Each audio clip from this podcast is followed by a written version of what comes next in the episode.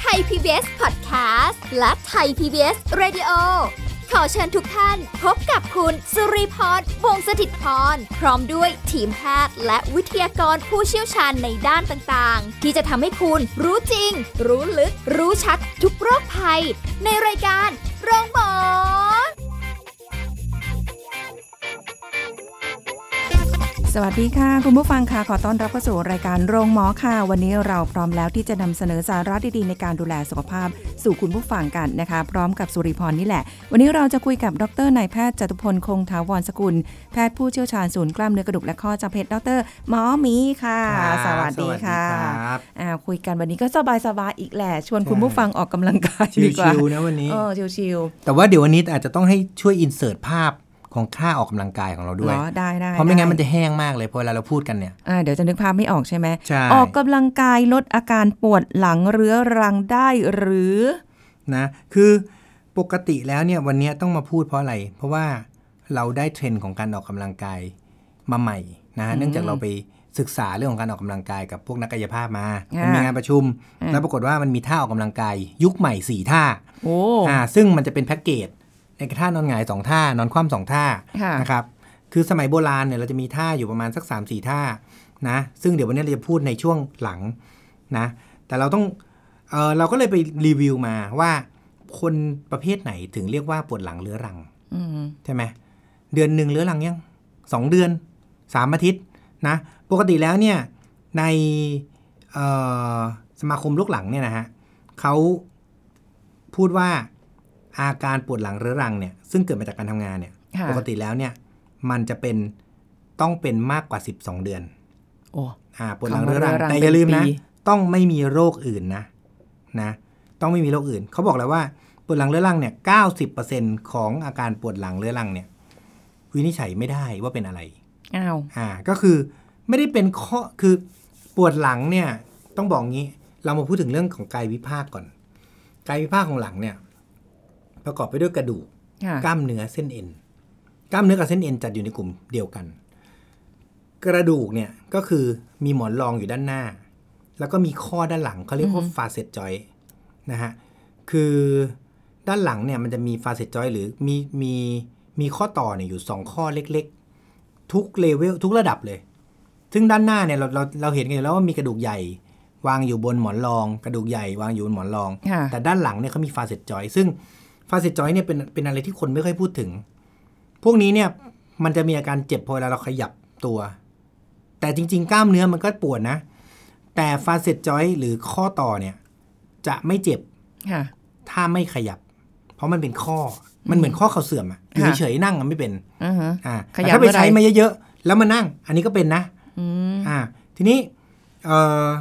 ส่วนกล้ามเนื้ออักเสบ หรือเส้นเอ็นอักเสบเนี่ย อันนี้ก็อย่างที่เรารู้กันอยู่แล้ว เพราะฉะนั้นจริงปวดหลังเนี่ย ถ้ามันเป็นปวดหลังเรื้อรังจริงเนี่ยนะ มันก็จะเป็นอยู่สองอย่างนี่แหละ ก็คือข้อต่อกับกล้ามเนื้อที่มันอักเสบ ค่ะ นะครับทีนี้การรักษาส่วนใหญ่พวกนี้เนี่ยนะเราทำยังไงนะครับการรักษาปัจจุบันก็มีที่เราพูดบ่อยๆนะก็จะมีอัลตราซาวด์ประคบร้อน ประคบเย็น ค่ะ นะแล้วก็เอ่อออกกำลังกายนะครับ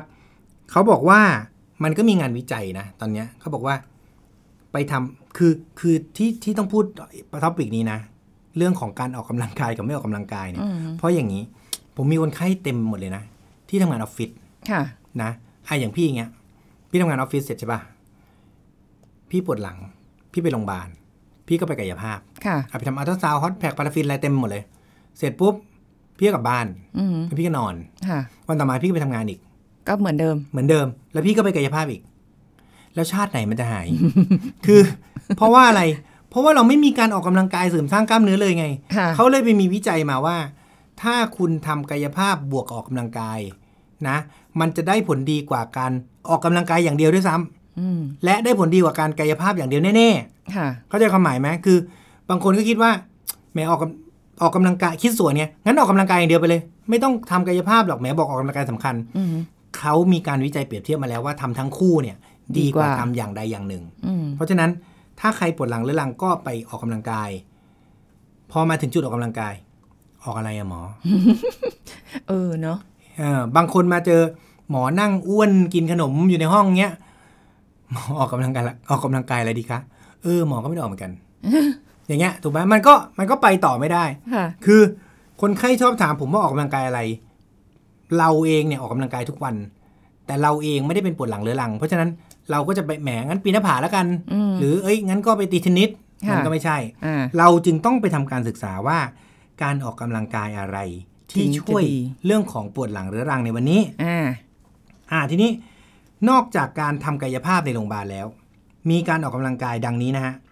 แอโรบิกเอ็กซ์ไซส์ อืม อ่าเนี่ยเดี๋ยวเราจะเอาไอเทมทั้งหลายมามาสรุปให้ฟังในวันนี้ ค่ะ พิลาทิสทุกคนรู้จักใช่ไหม ค่ะ โยคะรู้จักใช่ไหมฮะ อ่ารู้จัก โยกคือที่นี้โยคะเนี่ยนะแหมปัจจุบันประเทศเราเนี่ย คือโยคะเนี่ยมันแตกแขนงเป็น โอ้เยอะมาก โอ้โหศาสตร์ที่แบบเข้าไม่ถึงแล้วอะตอนเนี้ย นะฮะ แอดวานซ์มาก เออ ซึ่งโยคะเนี่ย จริง ๆ แล้วเนี่ยหลักการของเขาคือ คือพยายาม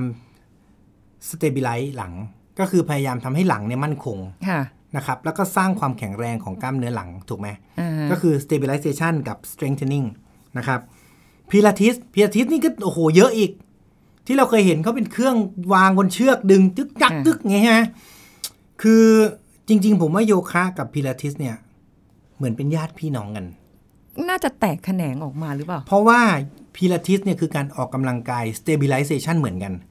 คือ stabilization แปลว่าการทำให้ตัวเรานิ่ง อยู่ในท่าเดิมๆนะ stabilization กับ strengthening ก็คือ เมื่อมันขยับมันต้องมีการ strength ถูกไหม ค่ะ เพราะฉะนั้นผมว่าพิลาทิสเนี่ยคือโยคะที่มีอุปกรณ์ แต่อันนี้ก็ต้องขอออกตัวก่อนว่าไม่ใช่ผู้เชี่ยวชาญพิลาทิส และไม่เคยเล่นด้วย อืม แล้วก็ไม่เคยไปเห็นด้วยซ้ำเหอะ นะ คือ ค่ะ เคยเห็นแต่ในรูป อืม นะคือผมว่าเดี๋ยวเนี่ยผมว่าจะทำคลิปลงเอ่อว่าพิลาทิสเนี่ยมันมีท่าอะไรที่เขาทำกันบ่อยๆบ้าง ค่ะ นะแต่ว่าตอนนี้ยังไม่ได้ศึกษาอะไรเยอะ แต่เนื่องจากที่ต้องพูดพิลาทิสเยอะๆตรงเนี้ยเพราะว่ามันได้ผลดีกับเรื่องปวดหลังเรื้อรัง ค่ะ นะแล้วก็แอโรบิกเอ็กซ์ไซส์แอโรบิกเอ็กซ์ไซส์คือการออกกำลังกายที่มีการทำให้หัวใจเต้นเป็นจำนวนครั้งที่เหมาะสมใช่ไหมฮะทีนี้ ค่ะ มีอะไรบ้างก็ที่เรารู้จักกันแล้วอะปั่นจักรยาน วิ่งจ็อกกิ้งนะฮะวิ่งทางไกล อะไรอย่างนี้ก็คือเป็น ค่ะ หรือไปออกกำลังกายแอโรบิกคือเปลี่ยนท่านู่นนี่อะไรเงี้ยนะครับ ก็เป็นลักษณะแอโรบิกเอ็กซ์ไซส์อีกอันหนึ่งทรังคอนโทรลหรือทรังเอ็กซ์ไซส์รู้จักคอบอดี้เอ็กซ์ไซส์ไหมฮะคอบอดี้เอ็กซ์ไซส์ก็คือการ เอ่อเคยเห็นเครื่องในฟิตเนสไหมที่มันจะเป็นตัวจับ แล้วก็ยกขาขึ้น มาตั้งฉาก อ๋อ เนี่ยหรอกไหม เคยเล่นอยู่นะ อ่า เป็นตัวจับที่เอาแขนจับอะแล้วตัวลอย อ่า ๆ แล้วก็ยกขาขึ้นมา แล้วก็ยกขาขึ้น อึ๊บ อืม เนี่ย โห พวกเนี้ยคือ core body exercise นะครับ คือไม่ใช่คอคอหัว ไม่ใช่ คออันนี้นะ าใช่ เออ แล้วก็ weight training อืม อ่าเพราะฉะนั้นจริง ๆ องค์ประกอบที่เราวันนี้เราจะพูดก็คือพิลาทิสใช่ไหมโยคะใช่ไหม ค่ะ แอโรบิกเอ็กซ์ไซส์นะครับ เป็นกลุ่มใหญ่ อืม แล้วก็คอเอ็กซ์ไซส์ ค่ะ แล้วก็เวทเทรนนิ่ง อืม ปกติแล้วเนี่ยนะ อาการปวดหลังจะมาด้วยอาการอะไรบ้าง 4 อย่างดังนี้ 1. ปวด 2. ใช้งานไม่ได้ ค่ะ มันไม่ได้ปวดอย่างเดียวนะอ่ะคือปวดกับใช้งานไม่ได้ไม่เหมือนกันถูกไหม ปวดก็คือ โอ๊ยปวดหลังจังเลย แต่นั่งทำงานสบาย ก็ยังทำ ชิ อยู่ ล อ่า อ่ะทำงานไม่ได้คือเสียฟังก์ชัน คือขยับไม่ได้เลย ต้องนั่งนิ่งๆ ขยับไม่ได้เลย เนี่ยเสียฟังก์ชัน จะลุกจะเดิน เช่นบางคนสมมติว่าเราทำงานกองถ่ายอย่างเงี้ย มันต้องเดินถูกไหม ค่ะ อันนี้เสียฟังก์ชันเลยนะ อืม เดินไม่ได้ ถูกไห ทำ ม อะไร ฮะ ไม่ได้ แต่ถ้าเกิดเขาทำงานหน้าคอม ก็ ก็ยัง อาจจะไม่เสียฟังก์ชัน ถูกไหมเพราะฉะนั้น เพนปวดสองฟังก์ชันสาม mental health คือสภาวะจิตใจที่แย่ อย่างที่บอกไปแล้วนะ เป็น 12 เดือนนะ ไม่ได้เป็นแค่เดือนเดียว นาน 12 เดือนเนี่ย มันทุกข์เลยนะ ทุกข์สุดๆ เพราะฉะนั้นเขาก็จะรู้สึกว่าหนึ่งนะเขาจะทุกข์ว่าเขาเป็นอะไรกันแน่ เป็นมะเร็งหรือเปล่า เป็น ค่ะ อะไรเยอะแยะหรือเปล่า อ่า นะมันสร้างความทุกข์ให้กับจิตใจ และสูญเสียความมั่นใจในการที่เราจะไปทำอะไรก็แล้วแต่ เช่น เพื่อนชวนไปเที่ยวคืนนี้ มันต้องไปยืนไง ใช่ไหม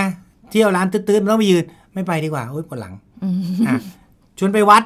อ่ะมันต้องไปก้ม ค่ะ อ่ะไม่ไปดีกว่า ไม่ไปละคือ ปวดหลัง คราวนี้จิตใจมันจะห่อเหี่ยว นะครับ แล้วก็อันสุดท้ายเรื่องของ strength ความแข็งแรงของกล้ามเนื้อ ค่ะ ใน 4 อย่างเนี้ยเขามีการทำวิจัยสรุปมาละ ว่าถ้าคุณอยากได้อะไร คุณต้องทำอะไร อ่า อันที่ 1 เรื่องของอาการปวด เขาแนะนำให้ทำพิลาทิสเนี่ยดีที่สุด อืม อ่า คือผมมาเคยแนะนำคนไข้ว่าไปทำโยคะ นี่ผิดนะ ค่ะ อ่า เป็น ไม่ พิ ถูก ลาทิส อ่า เพราะว่าคือแต่ก่อนเนี่ย งานวิจัยเนี่ยนะเขาจะเป็น chronic back pain หรือปวดหลังเรื้อรังปุ๊บ อ่ะ ก็จะดูว่าอาการดีขึ้นหรือไม่ดีขึ้น แล้วเขาก็จะเปรียบเทียบเรื่องโยคะ เรื่องนู้นเรื่องนี้จากเปเปอร์เต็มไปหมดเลย แต่ก่อนมันก็มีโยคะดี ค่ะ หลังๆ พอเพิ่มอย่าลืมนะพิลาทิสมาทีหลังถูกไหมโยคะมาก่อนนะ อ่าใช่ พิลาทิสเนี่ยเพิ่งจะมาบูมเมื่อไม่นานนี้นะ เพราะฉะนั้นงานวิจัยของพิลาทิส มันก็มาทีหลัง เพราะแต่มาทีหลังดังกว่า ส่วนตัวนะ ผมคิดว่าโยคะเนี่ยมันมีความมันมีข้อดีแล้วก็มีข้อเสียนะ มันจึงไปได้ส่วนอื่นอันนี้เราพูดให้จบก่อนแล้วเราค่อยมานั่งวิเคราะห์ว่าทำไมแต่ละอันน่ะ มันถึงได้ผลดีได้ผลเสีย และสุด ค่ะ ท้ายผมจะไปสรุปว่า เราจะต้องทำท่าไหนโดยการอธิบาย อืม นะครับ อ่า ทั้งยุคอดีตเขาเรียกท่าโบราณกับท่าสมัยปี 2020 นะฮะ เอ่อ อาการปวดนะ ต้องพิลาทิสแอโรบิกเอ็กซ์ไซส์อันเนี้ยได้ผลดี เกี่ยวกับเรื่องแก้อาการปวด ค่ะ นะครับ นะ เรื่องของฟังก์ชันหรือการทำงานนะครับ การใช้งานเนี่ยเขาบอกว่าให้ฝึกคอเอ็กซ์ไซส์ก็คือไอ้เครื่อง คือฝึกกล้ามเนื้อคอ คือกล้ามเนื้อลำตัว อืม ให้แข็งแรงนะจะทำให้ฟังก์ชันน่ะดีขึ้น หรือการใช้งานดีขึ้น อืมฮึ พิลาทิสเนี่ยกลับเป็นรอง ค่ะ พิลาทิสเนี่ยแก้ปวด แต่ไม่ได้ช่วยฟังก์ชัน อ่า อ่าการเอ็กซ์ไซส์คอเอ็กซ์ไซส์เนี่ยช่วยมากกว่า เรื่องของ mental health หรือจิตใจนะ พบว่าแอโรบิกดีที่สุด อืม นะอ่า เออ แล้วก็ มันต้องมีหลายอย่างผสมเนาะ ใช่ แล้วก็การเล่นเวทเทรนนิ่งได้ผลดีกับจิตใจ ค่ะ มากที่สุด อ่า ความแข็งแรงของกล้ามเนื้อแน่นอน คอเอ็กซ์ไซส์กับเวทเทรนนิ่งถามว่าทำไมปวดเนี่ยนะแอโรบิกเอ็กซ์ไซส์เนี่ยถึงสู้พิลาทิสไม่ได้ คือต้องอย่าลืมนะว่าพิลาทิสเนี่ยมันมีอุปกรณ์ช่วย อืม โยคะเนี่ย มันฟิสิกอลล้วน อ่า ๆ มันใช้ร่างกายเต็ม ๆ นะ ค่ะ พอเวลาเราไปเล่นโยคะสังเกตไหมเคยเล่นไหมฮะคือพอเล่นโยคะปุ๊บเนี่ย ถ้าเราทำไม่ได้คือทำไม่ได้นะ อืม ถูกไหมแต่พิลาทิสเนี่ยมันจะเป็นอุปกรณ์เป็นเชือกเป็นตัวดึงขาเราไว้ เป็นตัวล็อกขาเราไว้ เพื่อที่จะให้เราใช้แรงที่มันไม่มากเท่าไหร่ แต่เราสามารถทำท่านั้นๆได้ ค่ะ เพราะฉะนั้น ผมว่าพิลาทิสเนี่ย มันออกแรงน้อย แต่ได้กำไรมาก อืม เมื่อเทียบกับโยคะ ค่ะ ต้องออกแรงมาก ถึงจะได้กำไรมาก อ่า ใช่ไหมฮะเพราะฉะนั้นไม่แปลกเลยที่อาการปวดไปเล่นพิลาทิสดีกว่า อ่า เพราะฉะนั้นวันนี้ใครที่ปวดหลัง แล้วกายภาพอยู่แล้วไม่ออกกำลัง ไม่ต้องถามใครละฮะในโลกนี้ ผมสรุปจากการวิจัยมาละ ไปเล่นพิลาทิส พิลาทิสดีกว่า ยอมเสียตังค์หน่อย อ่า นะ ส่วนเรื่องการใช้งานหลัง ถ้าเกิดเราเป็นคนที่จะต้องมีการ movement อืม เป็นพิธีกรทำงานลงถ่าย เป็นหมอก็ได้ อ่ะ พวกเป็นกัปตันนะ ต้องเดินเยอะๆ เป็น อือฮึ แอร์โฮสเตสพวกนี้ ไปเล่นคอเอ็กซ์ไซส์ อ่า อันนี้เดี๋ยวเราจะไว้ตรงนี้ก่อน ได้ เดี๋ยวช่วงห เดี๋ย น้าว ช่วงหน้า นะ เรากลับมาใหม่ คุยยาวๆเลย พักกันสักครู่แล้วกลับมาฟังกันต่อค่ะ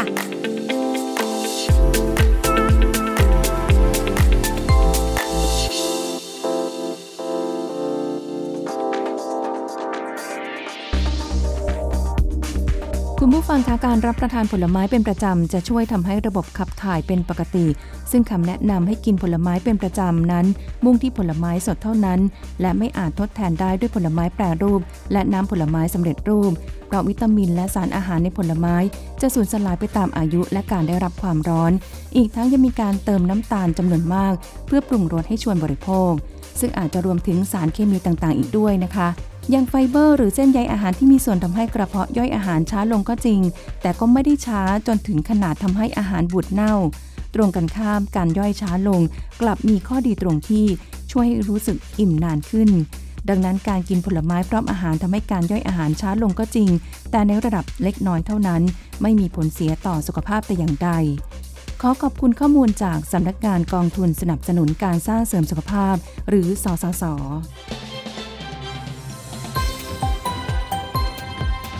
ไทย PBS Radio วิทยุข่าวสารสาระ เพื่อสาธารณะและสังคม คุณกำลังฟังรายการ โรงหมอ รายการสุขภาพเพื่อคุณจากเรา กลับมาพูดคุยกันต่อค่ะ คุณผู้ฟังคะระหว่างที่เราไปฟังสิ่งที่น่าสนใจ เปิดข้อมูลกันเลยพิลาทิสนะคะที่คุยกับหมอหมีไปว่า จ้ะ เอ้ยมันดีนะ เพราะว่ามันมีเรื่องของอุปกรณ์มาช่วย ใช่ ด้วย มันมันสบาย อ่าก ว่าคือเอ่อเอ่อขั้นรายการนิดนึงที่เมื่อกี้ คือเราจะเราเราจะไปพูดถึงต่อก็คือเรื่องจิตใจใช่ไหม อ่า แต่ว่าคือต้องบอกงี้ โยคะเนี่ยมีคนไข้หลายคนนะ เล่นไปเล่นมาเป็นแบ็คเพนอยู่ดีๆ มาเป็นปวดหลังเรื้อรังนะ อ้าว อ่ะเล่นโยคะทุกอาทิตย์เลยนะ เล่นทุกวันเลยนะ จริง ๆ มัน ป ต้อ ราง กฏ ดี มาฝังเข็มกับเราทุกอาทิตย์เลย เอ้า อ่าเป็นเป็นรุ่นน้องหมอฟัน อืม มาทุกอาทิตย์เลย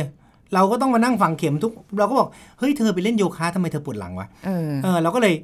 เนี่ยตั้งแต่ผมเจอเปเปอร์เนี่ยผมรู้ละ อ่ เพราะว่าโยคะมันฟิสิก a ี่มากเลยนะ มันใช้โอ้โหร่างกายอย่างหนักหน่วง มัน อะ มันต้องแบบเขาเรีย แล้ ก ว อะไร บาง นะ ทีเราไปเกร็งนานๆ ใช่ป่ะ มันยิ่งทำให้แบบหลังเราอาจจะใช้เป็นโอเวอร์ยูสหรือถ้าเกิดสเตรชมากเกินไป มันก็เป็นโอเวอร์สเตรชอีก อืม ส่วนในอุปกรณ์ที่พิลาทิสมันมีเนี่ย อ่า มันจะช่วยทำให้เราเหมือนตัวเบาลง อืม มันทำให้เราไม่ต้องใช้กล้ามเนื้อมากจนเกินไป และ ค่ะ ช่วยเรื่องการเสริมกล้ามเนื้อของตัวเองด้วย ที่เห็นดาราเขาเล่นกันเยอะๆอะเนาะ ใช่ เออ ผมถึงว่าว่าช่วงนี้ทำไมดาราไปเล่นเยอะจัง อืม อ่า เพราะว่ามันช่วยค่อนข้างเยอะ ค่ะ นะครับนะทีนี้เรื่องของจิตใจอันนี้อธิบายได้ง่าย ๆ เลยแอโรบิกเอ็กซ์ไซส์มันช่วยอยู่แล้ว ใช่ไหมพอเราไปปั่นจักรยานเราไปวิ่ง เราเห็นวิวสวยๆหรือ เราวิ่งลู่ก็ได้ เราก็ยังดูนู่นนี่อะไรไปเพลินๆเพราะฉะนั้นมันจะทำให้จิตใจเรามันเบิกบาน ค่ะ หนาง่าย เออ ๆ ส่วนความแข็งแรงกล้ามเนื้อก็เรื่องปกติเวทเทรนนิ่ง เวทเทรนนิ่งพวกเอ่อก็ต้องเลือกท่านะ บางคนเนี่ยปวดหลังไปเล่นแบบเดดลิฟเงี้ย มันยิ่งปวดกว่าเดิมเดดลิฟก็คือที่ย่อๆ ลงไปแล้วก็ยกของขึ้นมาอย่างเงี้ย อืมอืมอืม อันเนี้ยมันยิ่งหนัก เพราะฉะนั้นเอ่อก็เราก็ควรจะเลือกการออกกำลังกายให้เหมาะสมกับสิ่งที่เราต้องการ ค่ะ นะ แต่ว่าผมว่าอยากให้เป็นสเต็ป จริง ๆ มันเป็นสเต็ปของมันอยู่แล้ว แก้ปวดก่อน ถูกไหม ก่อนจะฟังก์ชันน่ะ มันต้องไม่ปวดก่อน ค่ะ แก้ปวดไปเล่นพิลาทิสก่อน อ่า พอพิลาทิสเสร็จปุ๊บ แต่ว่าฟังก์ชันมันยังไม่ดี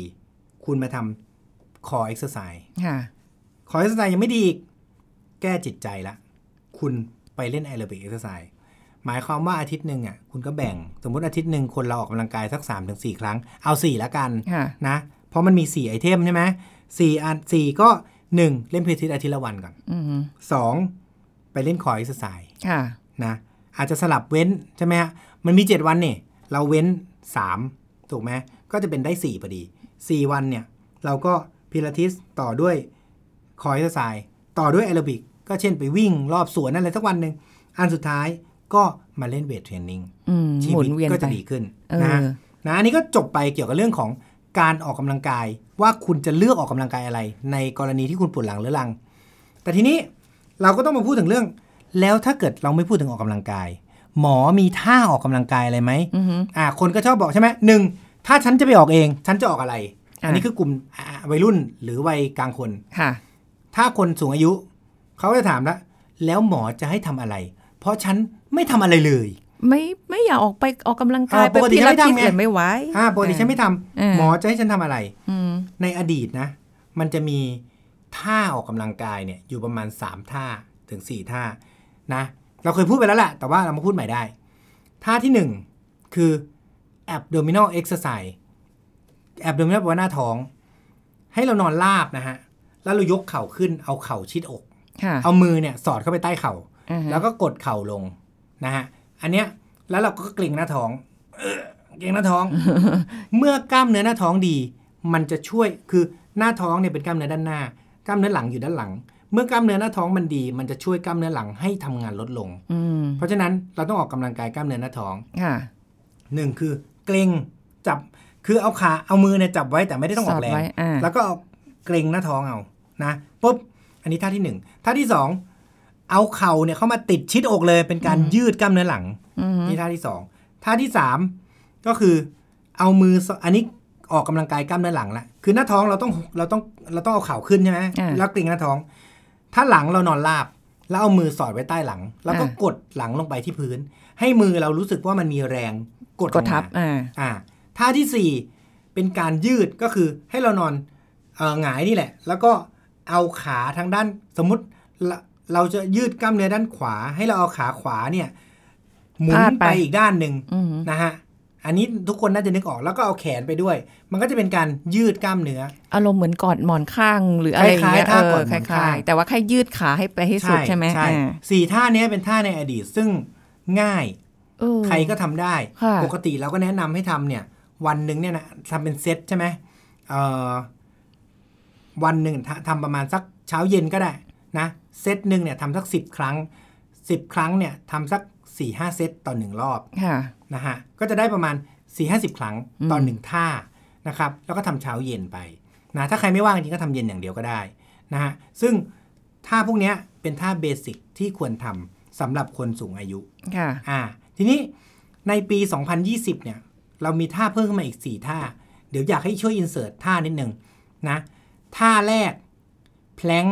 แต่ก่อนมันไม่มีแพลงถูกไหมไอ้แพลงเนี่ยมันเพิ่งมี อ่าฮะ แต่แพลงเนี่ยคนสูงอายุจะทำยาก ค่ะ อ่าในกรณีที่เรารู้จักแพลงก็คือ ถ้าคว่ำใช่ไหมฮะเอาศอกเนี่ย ดันไว้ นะท่าคล้ายๆ ยิดวุดวิดพื้น แต่ใช้ศอกเป็นตัว อ่ายั ยันแทนใช่ไหมฮะท่าแพลงก์เนี่ย ได้ผลดีกับหลัง ทีนี้ หลักการนะ ให้เราหายใจเข้าหายใจออกแล้วนับหนึ่ง พวกเนี้ย พอเราหายใจเข้าหายใจออกปุ๊บเนี่ยกล้ามเนื้อมันจะรีแลกซ์นะครับ ให้เราหายใจเข้าหายใจออกแล้วเราก็แพลงก์ไว้ นับหนึ่งทำทั้งหมดสิบวิแล้วเรา 10วิก่อน 10ครั้งอ่ะ อืม นะ เข้าออกน้ำหนึ่งทำทั้งหมด 10 นะ แล้วก็พักเอาเข่าลง ค่ะ หรือบางคนถ้าเกิดว่ายังทำไม่ได้จริงๆก็เอาเข่าลงข้างเดียวก่อน นะ อีกข้างหนึ่งยืดไว้ นะอันนี่คือการแพลงก์นะครับ ท่านี้สำคัญนะ อืม แต่ว่าสำหรับคนที่กล้ามเนื้อแข็งแรง อ่า สองท่าเอ่อท่าคว่ำนะ มันก็จะเป็นท่า bird dog bird dog หรือ bird นกไง อ่าฮะ dog หมา อ่า ใครงงไปเซิร์ชในอินเทอร์เน็ต ว่า Bird dog Bird Dog ท่านี้เนี่ย มันจะเป็นท่านั่งเหมือนท่าหมา ค่ะ แล้วก็หายใจเข้านะ หายใจเข้า ให้ยืดแขนกับยืดขาออก ไปทางด้านตรงกันข้าม อ๋อนึกออกแล้ว นะ อ่าฮะ อ่า แล้วก็พอหายใจออกให้เอาลงมา อ่าฮะ หายใจเข้าฮึบเหยียด หายใจออกเอาลง อันนี้คือท่าที่สองคือ น Bird Dog แบบนี้หรือเปล่า อ่าถ้าใครเอ เอ อ อ นี่แห ใช่ ละ ไหม ถ้าเบิร์ดด็อกนะ อ่า แต่ว่าเขาให้ทำอันนี้ด้านเดียวกัน อืม เขาให้เหยียด อ๋อ ด้านตรงข้าม คนละ อ่า ฝั่งนะอ่า ใช่เพื่อเป็นการออกกำลังกายกล้ามเนื้อหลัง อืม นะครับนะเบิร์ดด็อกถ้าต่อมาให้เรานอนหงาย เมื่อกี้สองท่าคือคว่ำไง อ่า แพลงก์เสร็จแล้วก็ตามด้วยเบิร์ดด็อก bird dog ถูกไหม อ่าฮะ ท่าที่สามให้เรานอนหงายนะ แล้วก็เอ่อชันเข่าขึ้นนะครับ นอนหงายชันเข่าขึ้นเอ่อ90 องศาใช่ไหมสะโพก 45 องศา แล้วก็เขาเรียกกรูดบิดกรูดเนี่ยหรือกูเตียวบิดเนี่ยกูเตียวแปลว่าตู ด หรือก้น อ่า บิดคือสะพานทำก้นเป็นสะพานก็คือยกก้นขึ้นมาทำให้ตัวมันตรง อ๋อ เนื้ออกไหม อ่าฮะ นอนหงายอะนะ นอนหงายชันเข่าแล้วยกก้นขึ้นมา อ่า เพื่อให้ตัวมันตรง เหมือนกระดกก้นขึ้นมาเออ อ่า อนะ คือหายใจเข้ายกขึ้น ค้างไว้ ค่ะ หายใจออกเอาลง หายใจเข้าขึ้นค้างไว้หายใจออกเอาลง อืม นะทำทั้งหมด 10 ครั้งทำห้าเซสชั่น ค่ะ ทำเช้าเย็นยิ่งดีถ้าได้ แต่ถ้าไม่ได้ก็ทำเย็นอย่างเดียวท่าสุดท้ายคือท่าเดทบักเดทที่แปลว่าตายอ่ะ ค่ะ บักที่แปลว่าแมลงอ่ะแมลงตายจริง ๆ มันคือด้านตรงข้ามของท่าเบิร์ดด็อกเบิร์ดด็อกมันคว่ำใช่ไหม อ่า อันนี้หงาย พอหงายเสร็จปุ๊บ หายใจเข้าให้เอาแขนกับขา ยืดไปด้านตรงข้าม อืม นะ ถ้าเดดบักเนี่ย จะ ต้อง งอเข่าแล้ว มี เอาแข ทำ น ท่า ขึ้น อ่า เอาแขนขึ้นนะ คือเรานอนนอนหงายใช่ไหม อ่า แล้วเอาแขนขึ้นมา อ่า เหยียดขึ้นมา 90 องศาตั้งฉากกับพื้น อ่า เข่าตั้งฉากขาขาตรงต้นขาเนี่ยตั้งฉากกับพื้น อ่าฮะ และเข่างอ 90 องศา โอ้ย เสร็จปุ๊บ ยา เรา กดิ ก็ยืดแขนกับยืดขา ด้านตรงกันข้ามหายใจเข้า อ่ แล้วก็กลับมาหายใจออก เออ แล้วก็ยืดด้านตรงข้ามอีก หายใจเข้าแล้วก็หายใจออก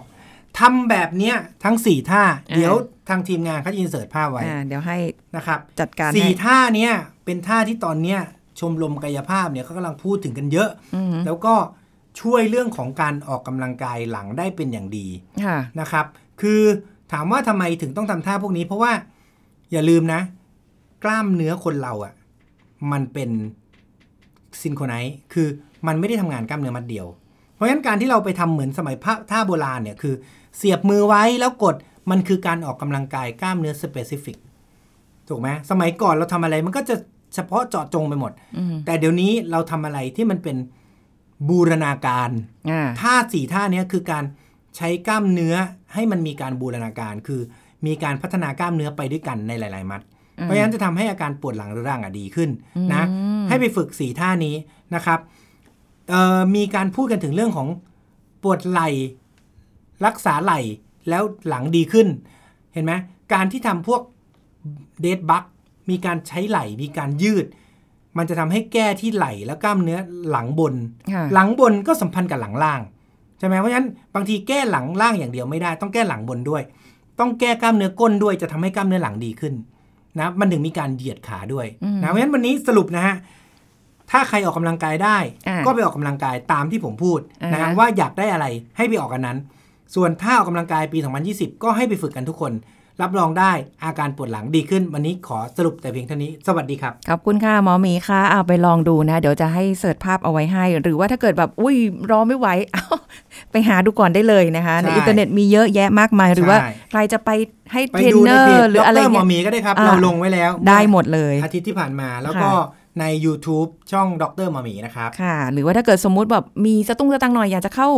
ฟิตเนสได้เลยจ้านะคะ ใช่ ตามสะดวกเลยขอบคุณค่ะเอาละวันนี้หมดเวลาแล้วพบกันใหม่ครั้งหน้า สวัสดีค่ะ แชร์ พูด บอกต่อ กับรายการโรงหมอได้ทุกช่องทางออนไลน์ เว็บไซต์ www.thaipbspodcast.com แอปพลิเคชัน Thai PBS Podcast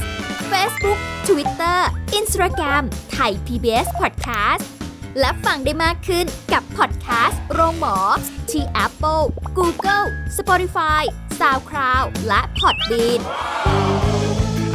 ทุกเรื่องทุกโรค บอกรายการโรงหมอ